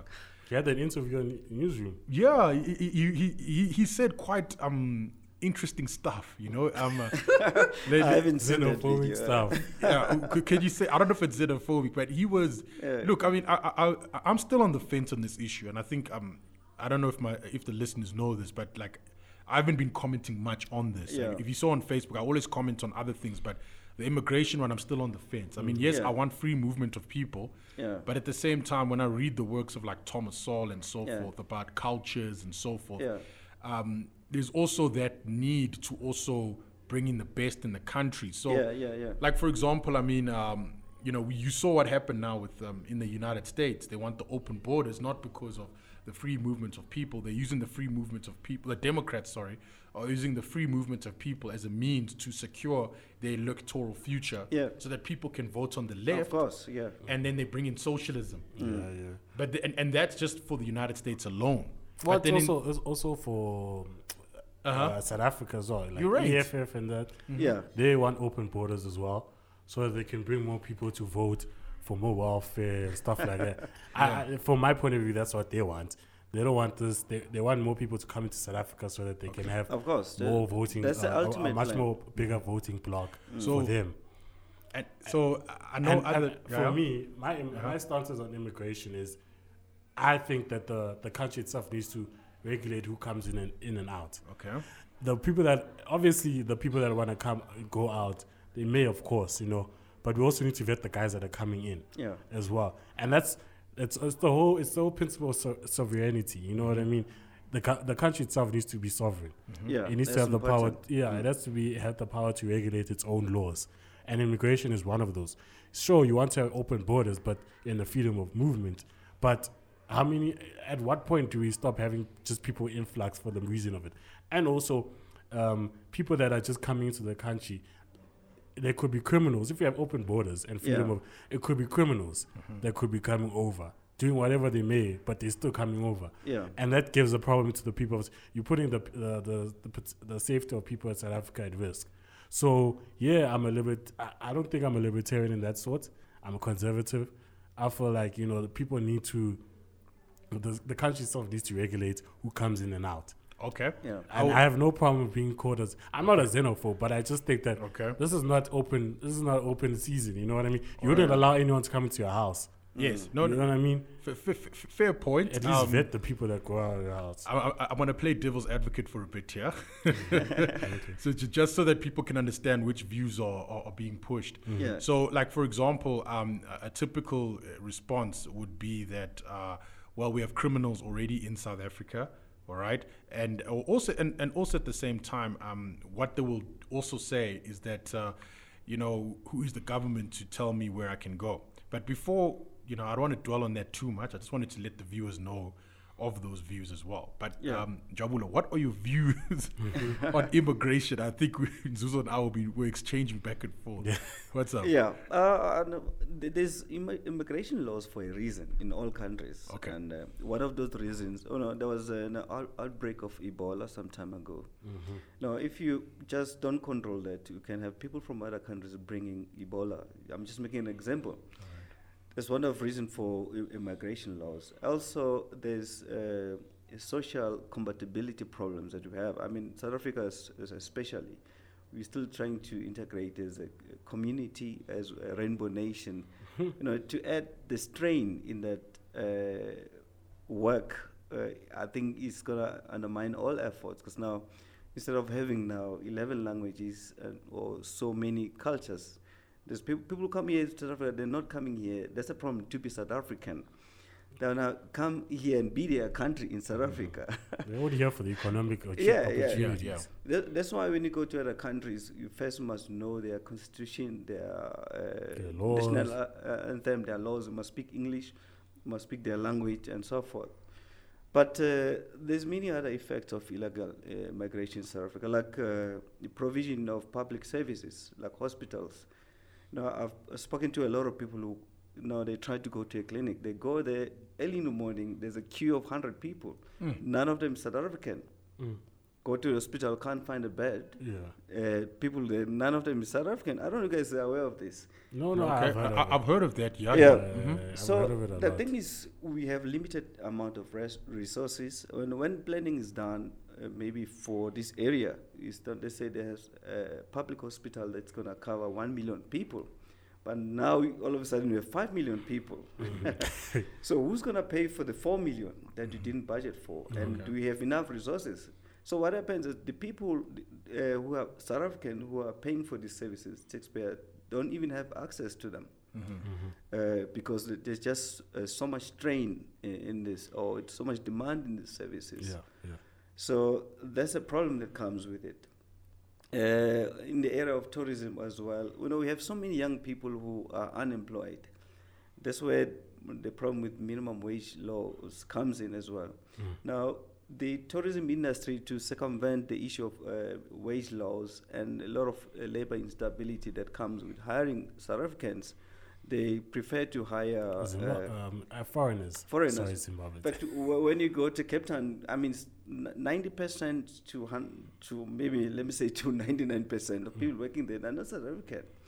So it creates a problem. We are creating unemployment for South Africans, uh, while uh, uh, whereas uh, other people can come and work. Mhm. So I, I'm for immigration. I think we need to select who comes to a country. Also have a, uh, an issue with, of uh, crime. There's, oh no, there's a guy called Ananias Mathe, one of the biggest criminals here in South Africa. He was not South African. I don't know Whoa, if guys. what- what's his name? Ananias Mathe. Mathe. Okay, I've heard of that guy. He guy was crazy, uh, really crazy. Escaped from uh, maximum prison. oh, I know that guy, and they found him in Tembisa. yeah. Yeah, that I remember. What, what was he uh, in for? You know, just he was doing heist, bank robberies, those kind Oh, of things. He's from Mozambique, yeah, he was from mistaken. yeah, Mozambique. Yeah. So it's not like you're xenophobic. Uh, you're just trying to Vet. save yourself and vet people who, t- who come to your country. In fact, we want people to come, people who are skilled, who can help this country go forward. But you And know, also who can contribute to the tax base. know? yes, we can. Yeah, yeah, we can come and start their businesses here. But Mm. we don't want anybody. We don't, don't want. We don't want. Uh, we have to filter somehow. We have to We have a filter. loafers. You know, like, eh, eh, you look like, we don't want people that can just come here just to you know, just to uh, use our services and not give something back to South Africa. Okay. Do you understand? I mean, like, and it then- is- All right. Can you know what happened? I actually uh, asked the university, uh, UKZN University, when you look, you can even go now, look at the people who are doing masters and PhDs, which u- is usually sponsored by government or some local industries. Mhm. It's hardly you can hardly find South African there. By the way, Sure. I don't know if you guys are aware of this. No, no. So Yeah, Well, I- people yeah, people Cape from Town, I know outside uh, they know exactly where the loopholes are. So I just register for a masters at UKZN or whatever. Mm. And I can So study I'm study for free. Yeah. In the meantime, uh, get my wife to come in. We have a baby, and that's the end of the story. So we we need to look at it. Uh, wh- what has been disappointing, we always uh, we see government always reacting when there's xenophobic uh, uh, attacks, of which we all condemn. yeah.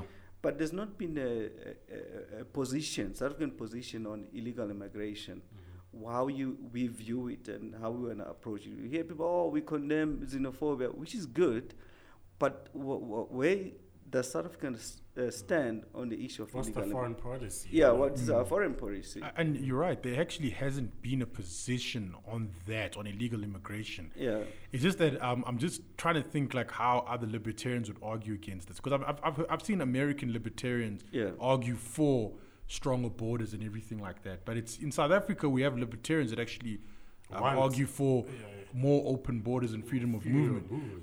And um, I would like to know. I mean, if you are one of those people that have uh, views for open borders and what, I'd like to know what your I arguments know. are I, on me- this. I remember a libertarian telling Yeah. me that uh, open borders, uh, based on it's e- essentially the freedom of movement. yeah, Once a person commits a crime, then they can be kicked out. Then, then they can be deported. You know what I mean? But at I was what like, cost? Yeah, exactly. And like, it depend. Like, look at our police service okay. and our, our, Mhm. our defense force. Like, what wh- wh- what are the chances of that happening? You know what I mean? And also on top of that, um, he was talking about the fact that the the thing about your, your um, government services, Yeah. because government services are free now, anyone can get it. Yeah, And he was saying that why is government anyway uh, giving these services? Because if it wasn't government, if it wasn't for government, these people wouldn't be able to get services because they don't have money. Mm. You see, that's the thing. And so they, from that point of view, they they averted from coming to South Africa because they know they have to pay for the services that they require. So Yeah. already, they- already in their mind, already in their mind, they're thinking to themselves, "Why would I come here? Because I know I'm gonna have to pay for hospital. I know I'm gonna have to pay for Yeah. uh, security Yeah. or a house. I can't get a house for free. Um, I know I'm gonna have to to get a to, to to get a job. I'm gonna have to show my IT or something like Yeah. that. So that was one libertarian told me from the FMF. He was like, "Well, the the that's what that's basically how you avert open borders and um, immigration issues." Yeah, and uh, uh, just to add on to that as well, I think uh, that for me that I think that's a good argument in, in my opinion. And w- there's also those foreigners as well um, who will follow the the route, right? Yes, they'll actually of come in and yeah. uh, they'll get their um, Yeah. Green. Okay, we don't we don't have a green card, but you know work permits yeah, and, and yes, so forth. yeah, yeah. And then what they will do is they'll, they'll open a shop in the township and Yeah. uh, Mm, and- actually and, and, and actually sell goods and services. And then what and what I the the problem I have is not that they do that, but I see that a lot of the people um, in that don't they don't like it when foreigners own shops in the, the township and they don't, they don't like that. They say Yeah. that that is something bad. And I, I think no, it's not. I mean, these guys Yeah. they see a gap in the market Yeah, and they're yeah. providing a service, Yeah. and people are using it And they employ. and and they employ and they're actually helping South Africans because now there's a South African guy who's like, hey, I need some extra money, and here's a guy who's willing to use my garage as a shop. Yeah, yes, so yeah. okay, fine, go use my garage. You pay me rent, do whatever you want. Yeah. And I think for me that's a win-win situation. Yeah, yeah. And I mean, I've seen political parties like, I mean, uh, what the, the ATM, not like ATM machine, African Trans- Transformational Movement. Um, they wanted to put in laws that prevented foreigners from owning shops Yeah, in that, is, um, that is crazy. Yeah. I, I- and I think for me, the, the, the, that that is yeah, it's madness. It's, It's it's- it's- xenophobic. that, now that is xenophobic Yeah. because Yeah. now, and I think also at the same time is that the the, the, the positions have been conflated. So what happens is someone like someone can be say no, we need strong borders, yes, and I don't mind foreigners selling stuff in the township.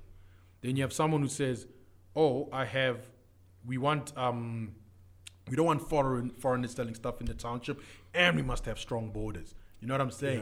Yeah. So I think that also the the positions also need to be um, Yeah. clearly defined because I can see from your guys' position, it's look, we need strong borders, but hey, foreigners want to start a business, Yeah, no why not? Yeah. Yeah. If you've already gone through the the legal processes, Yeah. Mm-hmm. yeah, do what you must. You know, live as a South African.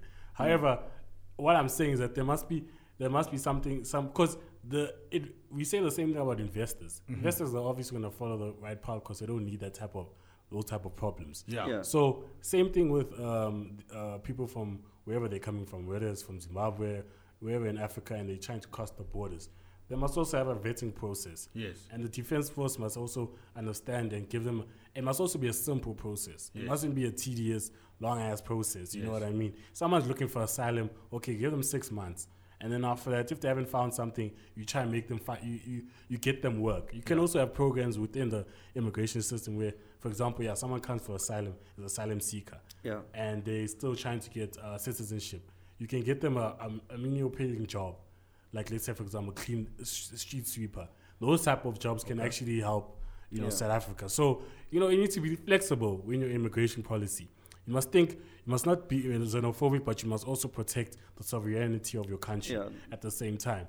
And also think about, you want foreign investors, but you're saying that foreigners must not be able to operate Yeah. businesses in South Africa.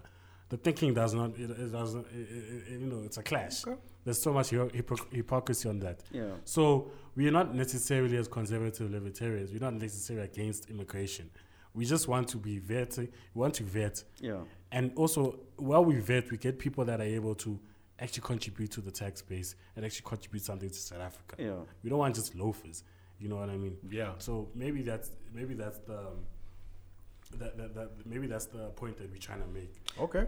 Yeah, All right. and uh, the abuse around that, uh, people come across the border just to give birth here and go back. And uh, people are talking about movements uh, during the time where they pay social grants. There's a lot of movement is in the borders. Mhm. People who come to get paid Yeah, yeah, and then go they back. home, yeah, I- that is also crazy because we have also are constrained. We have uh, limited resources, financial resources. I mean, if, if you have an, an, an infinite number of people that you need to pay, Yo, then bruh. it's not sustainable. Yeah. There, there should be some point where you, you limit it. A lot of people who are on SASSA grants, a, a lot of them are not even South African. Yeah, I, I- I heard it as yeah. Someone who's telling me works at a public hospital Yeah. said the same thing that a lot of people, uh, even they say from Lesotho as well, they'll just Yeah. come in and give Yeah. birth and then they fill in the form, then they go back. Yeah. Go- And then you come monthly to collect the grant. Yeah. And then and exactly. Go back, you yeah. know, you know, and even like this is, I don't think any country will have um, infinite resources. Like you can see with America itself, it's it's struggling with the immigration policy and stuff like that, and also you know the strain of social services that they have. So you know, at the end of the day, that vetting people when they come into South Africa would be very useful, so that Yeah. you don't have to have issues where someone's just giving birth and then they bounce immediately afterwards after having completed their form and applied and uh, qualified for SASSA grants. You know what I mean? Yeah, yeah, yeah. You see? But and also, s- sorry for that. No problem. And also, you must avert any type of incentive for people to come into South Africa. We remove social welfare, not only for South Africans to start their own business and get jobs, but you know to avert people that are coming coming here just for Yeah. their social, social services and going back, you know, and only coming back to to collect and then going Yeah. back home. You see, those are type of things that that will avert people coming to South Africa. They know they're not going to get things mahal. Okay. Now, Mm. another issue is uh, when you look at the, the the actual issue with immigration, people who are here illegally, they've overstayed their visas. hmm So they people come as visitors, and then we don't have uh, capa- we are not capable of tracking those people once they're inside the Yeah. country to say hey, Yeah, this six months is off. Yeah. so it happens like that. So it, it makes even vetting difficult because the person is saying no, he's just coming for uh, two weeks visit, and then they disappears. Yeah, I think to just because wherever. you never know. You never know where he is. He could be another province all, altogether. now we don't also want to overregulate it because now it will kill the tour- tourism industry. Yeah. So now, how do you really vet people? How do you know if person is here? You know, in America they're able to track you.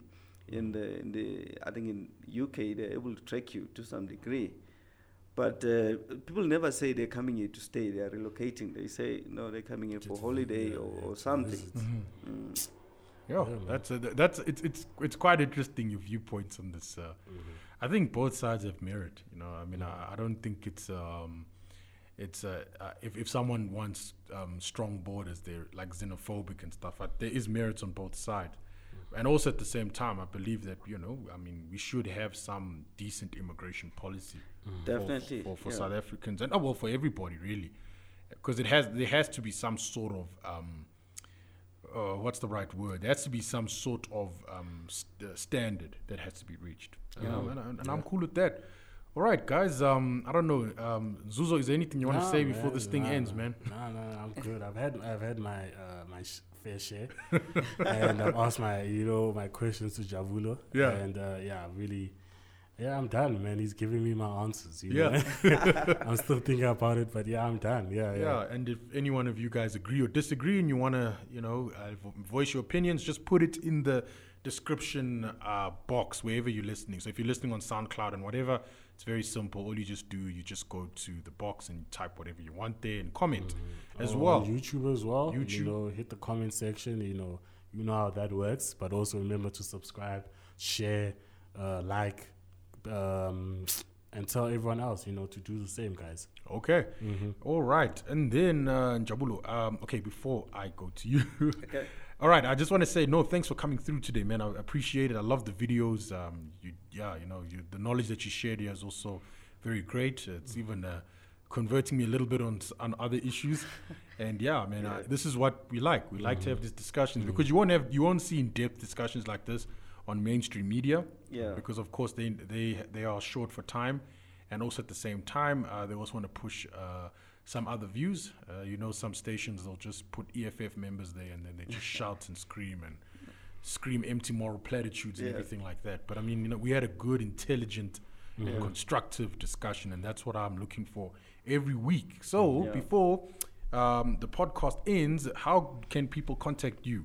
Um, if they want to, do you have a website? Do you have social media? What do you have? Well, I do have social media. Um, my name is Njabulo Shobede. Okay. Uh, I'm on Facebook. I'm not on Twitter yet for some Okay. reason. I we all know. I'm also not on Twitter. Yeah, I'm there and I'm Twitter and, uh, Yeah. yeah, you can You- find me there on Facebook or you can email me njabuloshobede Yeah. at gmail.com. Okay. Uh, that's, Yeah. Okay. That's how you get him, Yeah. guys. All right. Gmail and So- uh, Facebook, guys. yeah. So you'll see that on the screen, or you would have seen that a few seconds ago when you were saying that. Yeah. But it will be on your screen, or in that you can check in the Yeah. description box Yeah, man. as well. All right, guys. So I think this takes us to the end of the podcast. All Thanks, right. man. Um, Um, it's been yeah. great, It's been great listening to another libertarian, I guess. Yes. Uh, someone that thinks differently to what you know best. yes. Yeah. what what South Africans have been talking about, you know, a different way of thinking. And we need more of these people, man. We need more people that are thinking for themselves, that want to do things for themselves and Yeah. uh, want better for South Africans.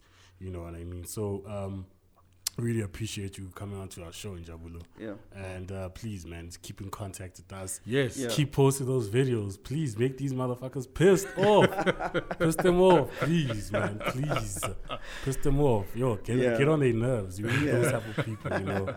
And um, you know, we also wanna. Um, uh, we, me and Dumo have been talking about it. Like, you know, how do we get the youth uh, t- to get involved in these type of discussions and thinking differently? You know, if you can just. Uh, oh, obviously, our podcast is uh, ending now, but like you know, just a, you know, one minute, um, tell us how we can actually help the youth to to to start. How do we get to the youth? Dicky. I think it's going to be challenging uh, because I think youth come. Uh, I, I don't know. I think it's, it's, it's a norm that uh, young people are usually socialist, Mm-hmm. and as they grow older, become more conservative Mhm. for some reason. It's like maybe sometime in your life you get a wake up call. Mhm. But uh, I think we need to go to especially universities. Mhm. Uh, there's a lot of political activities there, Mhm. uh, wrong things happening. At least try to pitch different ideas Mhm. a lot of political parties are there uh, spreading their ideas. I think we have to have s- uh, some uh, way of accessing the universities Yeah. and just sharing ideas, information, uh, different views, and encouraging that. Because Mm. I think mostly they are one-sided there. Yeah, yeah. The mindset Yeah. of views everyone on these university Yeah, campuses. we should Yeah. create we should create a, a student movement, man. Yeah. Patriot students. Yeah, Yeah, yeah, yeah. You know, the Yeah, MSU, the MS, MSU, no, guys. yeah, MSM, yeah, yeah, man. yeah, Uh-huh. that'll be that, that'll be dope. Um, Yeah. yeah. but so yeah, but if you're a student and you're listening to this, guys, and you want to, you know, spread stuff Spread like this on yeah. campus, Please email us. Yeah, Um, yeah, yeah. We will. We will. Yeah, we're willing to yeah, you know, come and, you know, maybe have a talk with the class or anyway, guys, you know, get in touch with us, you know, man, page, Yeah. our accounts are there, Twitter, DM us, you know, Facebook, whatever you guys, however you can get to us, please. We we would like the youth to st- um to have a different point of view, think differently, and so we can um we are willing to do that. yeah, Yeah. Yeah, definitely so. Okay, guys. Um, yeah, I think this brings us to the end. Yeah, man. Yeah, Well, thanks, been great. Uh, Yeah, well, it's thank you for bringing me into the show Yes. and uh, tell the listeners I'm becoming a citizen. Yes. Thank you, man. Yo, Please become a citizen, guys. Please become a citizen, guys. I think we need more of these ideas. Mhm, Yes. mhm. Thank Support you. us. Yeah. All right. Support us. Okay. Cool stuff, guys. Away, guys. Peace. Sure. Cheers.